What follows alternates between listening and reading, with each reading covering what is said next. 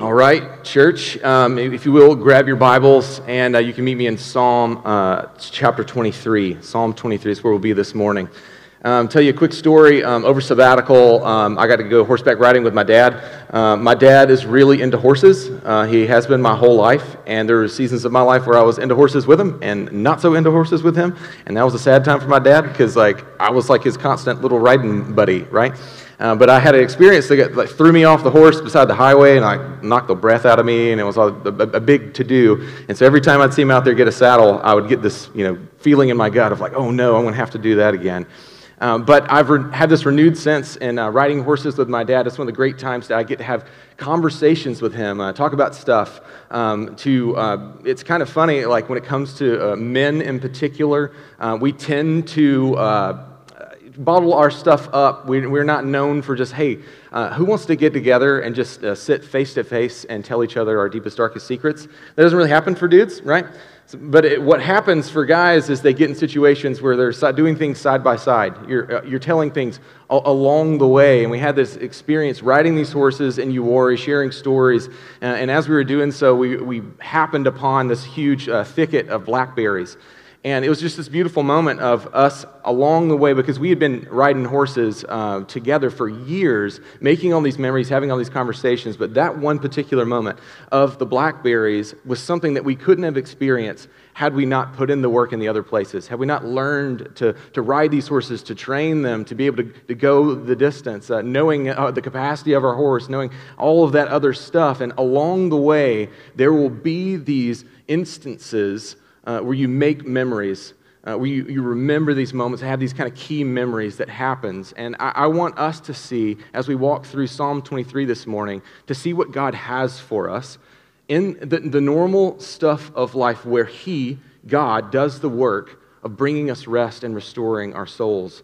But before we dive into the text, I want to remind us all why we should care about a song written by an ancient king of Israel. I got to choose my text this morning, which isn't normal for me. It's normal for us to walk through books of the Bible together. And so next week, we're going to kick off Ephesians. And we're going to be in Ephesians all through the fall because we want to get back to the basics of what it means to be a church.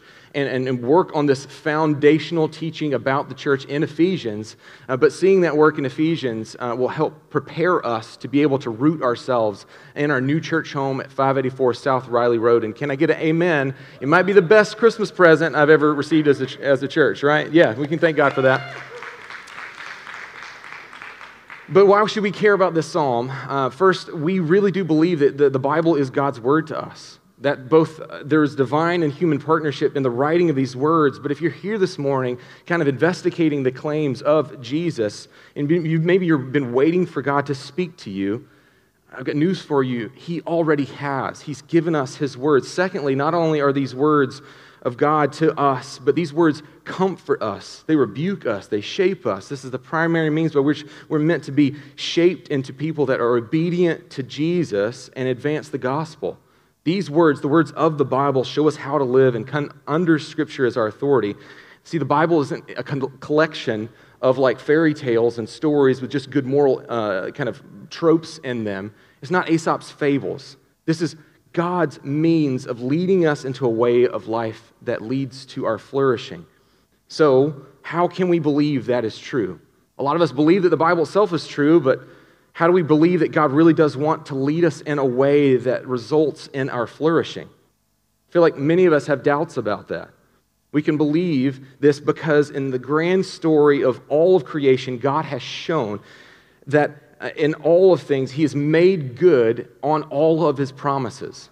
That from Genesis to Revelation, the whole Bible speaks one unified story about the person of work coming to rescue us from the curse of death by sending His own Son to die for us on the cross to show us how much He does love us through that action. And He resurrected, Jesus did, to make a way for us to experience eternal life in Him. This is the good news that Christians have been absolutely gathering together and proclaiming with great clarity and consistency over the past 2,000 years. And so if you're a doubter or skeptic here, you might be asking yourself, why has the news of this resurrected Israeli man changed the entire course of billions of people's lives? And here is the truth. There's something in the soul of every person that ever lived that just feels missing. It feels, our souls feel burnt out. Maybe there's too many hard things that have happened in your life and you feel calloused. Maybe you feel depressed, or maybe you feel like there's nothing that really truly satisfies. See, what we all long for, satisfaction, joy, hope, being rid of our guilt, friendship, guidance, hope for the future, all of that is found in Jesus. So if you're looking for satisfaction, Jesus says he's the fountain that never runs dry.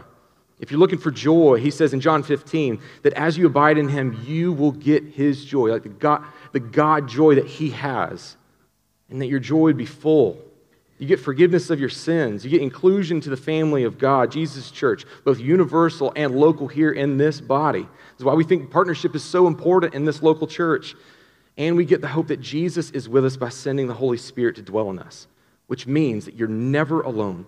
And one day, Jesus will return to make all things new. See, the reason why I'm giving you all of this up front is because Psalm 23 is a proclamation that God is at work in the lives of those who follow him. And if you haven't heard the good news of the gospel, you have now. And we must read this psalm with those gospel glasses in front of us to see that this is the way that God interacts with us as his followers. See, Psalm 23 was written by a man who lived these words that we're about to read.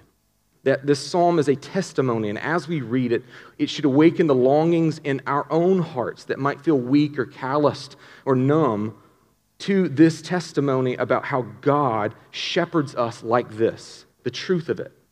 And it should reinvigorate the weak faith that we might have that God is with us in the valleys and fill us with hope that God will restore us in the ways we so desperately need. My main point is simple this morning. It'll come up on the screen. That God does the miraculous work of restoring our souls as we rest in him. I'll give you a roadmap for the rest of our time together. We're going to read Psalm 23. And we'll zoom in on verses 1 through 3 in particular and do the hard work of asking the question, how should the truth of these words change our lives? And there's 3 points, very simple. God's work, our rest, and the resurrection of our souls. If you don't have your Bible open to Psalm 23, I'm going to read it for us now. If you grabbed one of those black hardback Bibles on the way in and you're new here, consider that Bible our gift to you. Take it home, keep it. We'd love to replace it. Hear, church, the word of the Lord.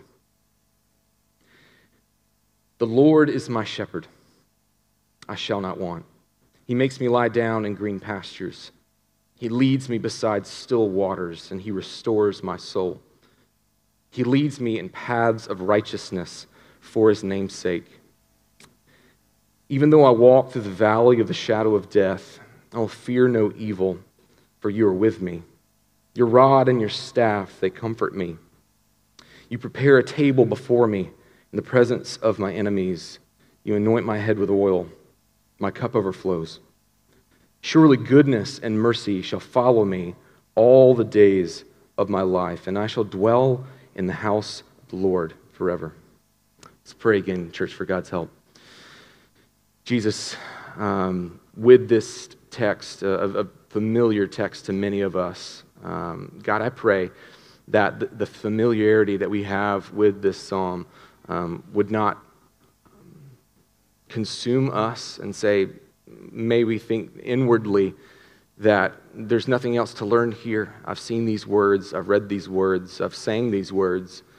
God, I pray, would you take those callousing blinders off of us to see the beauty that you have for us in these words, the life and the hope that we can have because of these words and the testimony of King David that spoke these things, that even yet a king would say, I need a shepherd. That this person that seemingly had everything would say, I have all that I need. God, I pray that the miraculous truth that you really do restore our souls, God. God, I pray that those of us that would doubt that this morning inwardly, God, that we would doubt those doubts, that we would again place our trust and our hope in you and believe this good news of the gospel and have that just change everything about us and the way that we live. Jesus, I pray that you would Be with me as I preach this morning. God, if I say anything that is unhelpful, untrue, God, I pray that it would be forgotten. Keep those words from my lips. And God, lead us all by the power of your Spirit now, as you do every time your church gathers. I pray that in Jesus' name. Amen. Okay, as I've already said, this is a familiar text, so I want to dive back in and remember that this is a real human writing this with real life experiences. Remember, this is King David writing this psalm, Psalm 23, and David, in the life of the Bible, if you know anything about it, he was a shepherd. It was his first job, right? And he spent a good portion of his life out there in the fields with the sheep. He knows exactly what this is like. So it's really important that we know that about David, because when he claims that God, the Lord is my shepherd, he's making a very bold claim. See, David really had to walk through the valley of the shadow of death as well, because he was hunted by Saul like an animal for something like 4 years of his life. He was on the run, hiding out in caves. He knows what it's like to be in the valley. He experienced the death of one of his children. Like, if you have been through really hard things in your life, you've seen a child die, you've experienced a miscarriage, David has been through that valley as well. He's speaking from experience here. He experienced deep relational disunity. Like, one of his sons literally tried to kill him for a good portion of his life as well and take the throne from him. He has dealt with much sorrow in his life. And David was also king. And if you're king, you don't need someone to invite you to their table like this psalm says, or to customarily anoint your head with oil, because you're the one who does the anointing, and your table's the one that you're inviting people to. But this is what this psalm speaks to us, this character, this person that was a real person, and living in 2023 in the United States, us reading this, we also must acknowledge we've got it pretty good. Most of us live in relative comfort and abundance. I mean, there's restaurants on every corner, there's food in the fridge, some of it's going bad right now. At least half of us, I would wager, have that bag of mealy spinach, in the bottom of your refrigerator, right now. And you do the performative act, the liturgy of the changing of the guards. You take out the old mealy bag, you throw it in the trash, and you put another fresh bag in there, just going right to die for next week, right? We live in relative abundance, And see, it's helpful to acknowledge this, because David is the perfect person to testify to us that even though he's a king, he needs a shepherd. Look with me again at verses 1 through 3. Lord is my shepherd. David writes these words, "The Lord is my shepherd, I shall not want. He makes me lie down in green pastures. He leads me beside still waters. He restores my soul. He leads me in paths of righteousness for his sake." The first thing we see this text does is that it reveals the truth about how we find rest, and that's in God's work. How many times do you see in these first three verses David doing something or initiating something? No, all along the way it says God makes him lie down in green pastures. That's God's work.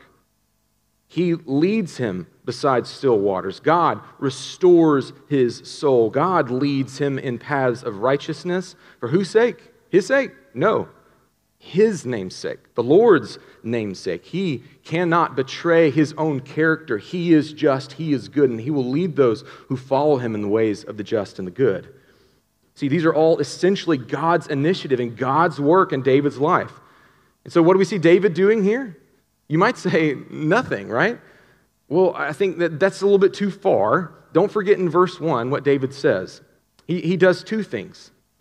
He identifies himself with God, and he demonstrates faith in God's character. See, saying, "The Lord is my shepherd," is a theological statement, but it's also like saying, I am on the team of God. I'm on team Jesus. I'm going to wear the Jesus jersey. In Hebrew, what David is saying, he's using the name Yahweh, the personal covenantal name for God, and saying that God is his shepherd. Also, too, he is admitting that it's a good thing that he is a sheep, that he needs leading. This is the guy who's leading all of Israel. He's the guy who made all the decisions. He was the king, and he says that he needs a shepherd. Remember, a king is writing this. David is the needy sheep king who needs a shepherd to bring him what he needs. See, to the outside world and to some of us, all this talk about need, this talk about being under the allegiance of God, it might sound foolish. It certainly does to the rest of the world. This is where the Bible sounds like foolishness to the world. Because to many in our society today, we as a culture, we bow down to the idols of self-worship, making ourselves in our own image all the time, and independence at all costs. And if there's one guy that could have done it, it was David. He had all the resources, he could do whatever he wanted. Some of us are easily tempted to rage against the idea of someone or something having ultimate authority over us. Someone else that gets to call the shots. Authority to tell you who you are, what's right, what's wrong, how to live. I mean, if that's you, you're probably already getting a little itchy just hearing me say it out loud. Like tension is building in you already. Let's flip the coin there. There's those of us who bristle at the idea that we need anything from anyone else, that we can earn anything for ourselves, that you don't ask for help because that's weak. Like you'd rather die than ask for help or accept a handout. You've pulled yourself up by your own bootstraps. You can't understand why everybody else just doesn't just do that too. Like just try harder, everyone. See, that's two sides really of the same coin of worshiping our own selves and our own independence. But what David says is something completely different.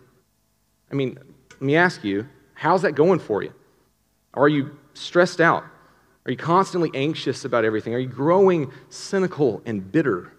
So you might find yourself in this deadly cycle of being continually outraged by every new political or social controversy that kind of pops up on your Twitter thread.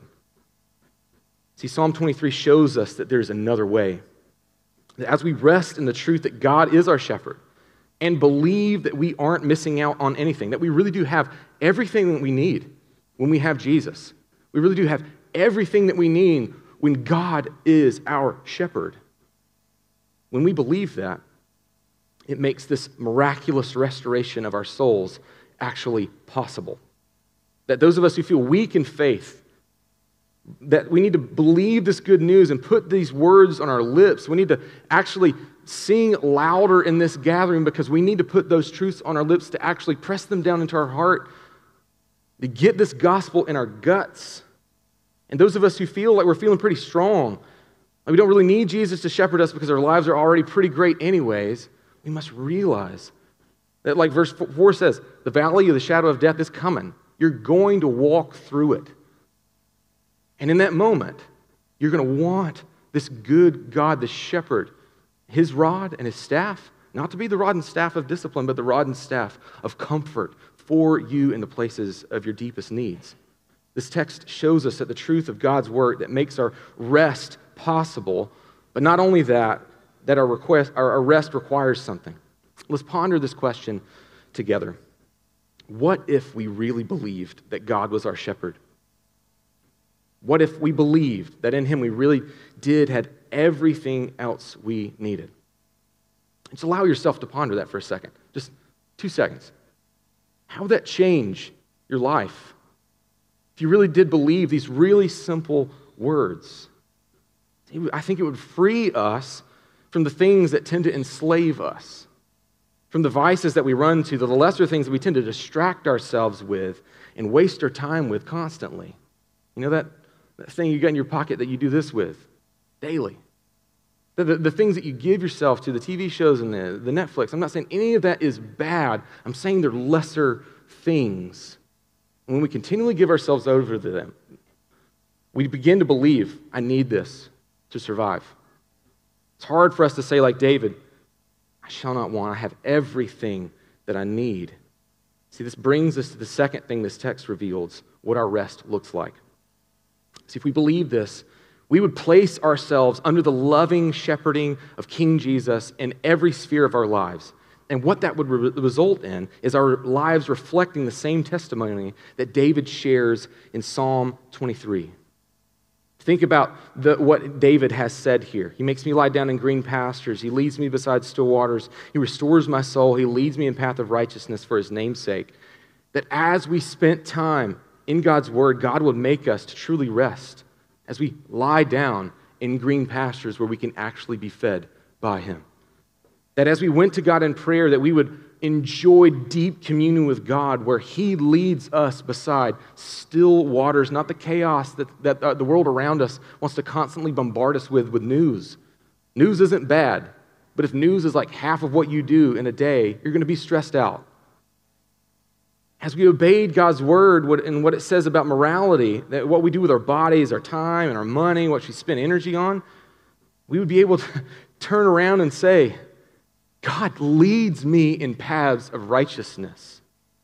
And he does so for his name's sake. It's his good pleasure to lead you in paths of righteousness. And finally, we would experience the restoration of our souls.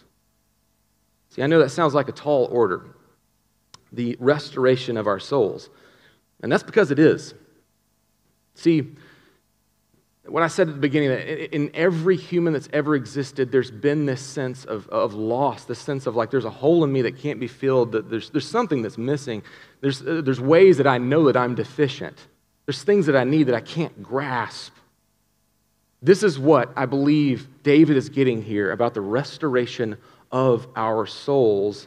And if you're a follower of Jesus, I think we can all see this first in the light of our salvation, that when we place our hope and trust in God, and God gave us eyes to see the beauty of the gospel, and we joyfully said, Jesus is my King, Jesus is my hope. That moment of salvation is true, but then also God gave us new appetites for his word. A new, brand new sense of self, that you're God's possession and won through the cross of Christ. But this soul restoration isn't just a one-time thing or a mountaintop experience that you got to go chase in the mountains of South America somewhere. You got to go on some soul-searching journey.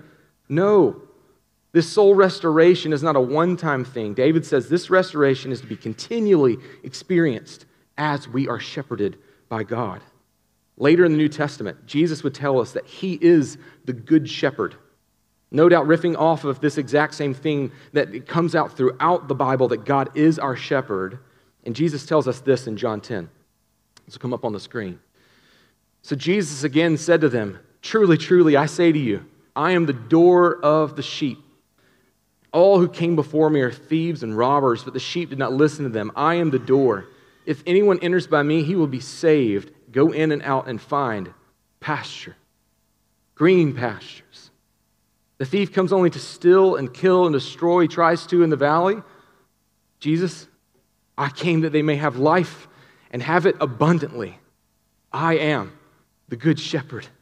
The good shepherd lays down his life for the sheep." How do we know that God wants to restore our souls? We look at the cross of Christ. God would give his only son, die the death of a sinner, be mocked, be laid in a borrowed tomb, and resurrect 3 days later. God would go through all of that to show us he really does love us. He really does care for us. He wants to shepherd our souls. He wants to make us nasty sheep that are just running around. He wants to bring us into his fold, because when we hear the voice of our shepherd, listen, we're invited in. And you know who protects us? It's Jesus. In that time, when they would have sheep pens or whatever, there would be kind of like a C shape. And you know where the shepherd would sleep? At the door. Because he was the door. He protected anything coming in, and he protected the sheep from getting out. So, follower of Jesus here, this is really good news. Like, Jesus keeps you. Like, you are kept by God. But then also you are protected by God. That even though you walk through valleys of the shadow of death, we can really say, fear no evil. I've got a shepherd who's got a rod and a staff, and it's not there to beat me up. It's there to protect me. It's there to lead me and guide me and keep me from going off to the left or the right. He's going to lead me in paths of righteousness straight through the valley of shadow of death. Jesus does that keeping work in our lives. See, this is how we experience this abundant life, where we are led by God and continually having our souls restored. This is it. Right here. This happening in this gathering right now with the proclamation of God's word. It's going to happen tomorrow morning when you step your 2 feet out of bed and you're going to choose that day who you're going to serve. Are you going to worship God? Are you going to go to God as you're going to go to His Word as your only food? Are you going to fill yourself up with something else? Are you going to choose to step in a different direction? See, we want a secret sauce that we can just kind of dash all over the kind of our life salad or whatever, and that would bring us this soul-restoring contentment in God. We want that one experience. We want that one thing, but it's not that. God has chosen to use, in what other places in the New Testament I think would be like the weak shaming the strong things. He's chosen normal, everyday discipleship and commitment to Him as the means by which our souls are restored. So I know that I just got to go on a 3-month sabbatical. I know that for you military guys in the room, you aren't going to get a 3-month sabbatical unless you retire, and then the rest of your life is a sabbatical, right? No, you're not going to get that. You're not going to get a one-stop shop to fix your whole life. And that's what I learned on sabbatical. The point of the sabbatical was coming back with normal, everyday rhythms that filled my soul in Christ. And somewhere along the way, God does this miraculous work of bringing and restoring things in me that I didn't even know I needed, that I didn't even know I was suffering from, that growing inner cynicism, that inner critic that's critical of everything else outside of yourself. And if you're like me, maybe you don't express it outwardly, but inwardly, whew, man, like it was death by 1,000 self-inflicted paper cuts. Just couldn't see good in a lot of things. Couldn't be truly joyful because I was inwardly, stressed out about something. But in the normal, everyday discipleship to Jesus, we're going to be shepherded by God like David talks about here. We're not going to need anything else. See, Jesus says this in Matthew 16. It's come up on the screens. Jesus told His disciples, "If anyone would come after me, let him deny himself, take up his cross, and follow me. Whoever would save his life will lose it. But whoever loses his life for my sake will find it. For what will it profit a man if he gains the whole world and forfeits his soul? Or what shall a man give in return for his soul?" See, many of us spend most of our lives working towards ends that we think will satisfy, and they never do. We're like the pirates in the Pirates of the Caribbean, where we've given ourselves over. We think we could grab this treasure and have it for ourselves, but what it really did is it numbed us to everything that's good. We've lost the taste for life. We've lost the taste for good and joy. But what God wants to do in each and every one of us as His followers of Jesus, if you're a sheep, He wants to restore your soul. He's committed, radically committed to this soul-restoring work. But we must choose it. We must choose in the normal daily stuff of life to place our hope in Jesus rather than anything else. Not politics, not your favorite hobby, not your family, not your job, only Jesus. None of those things are wrong or bad.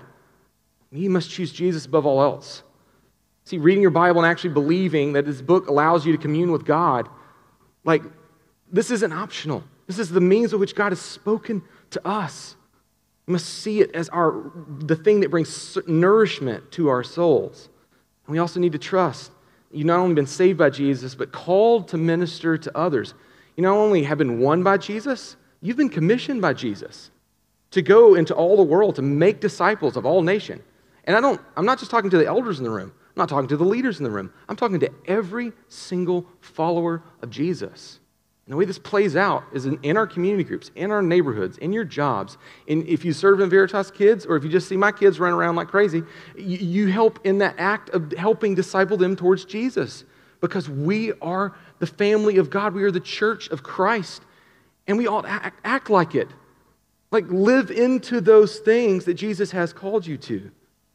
See, I know I just got back from a sabbatical, but I believe that we all can do this. For some of us, it'll just be getting up early to pray. Read your Bible before you go to the gym. Like, carve out 10 minutes before you go to the gym and just spend time with God. And again, along the way, along the long haul of doing that, God meets us and speaks to us in ways that we could have never foreseen otherwise, just in the normal, mundane obedience to Jesus. See, others will have the freedom to get away every once in a while and spend extended time in word and prayer. Do that. And you know, 20-somethings, I'm talking to you. You know, a little less Xbox, a little bit more like Woods and Bible. You know, like you need it. It like fill your soul, I promise. But I could set aside, and maybe you can set aside an entire morning or evening and just give yourself to having your affections met by and filled in Jesus. Now, those of us with young kids in the room, I get it.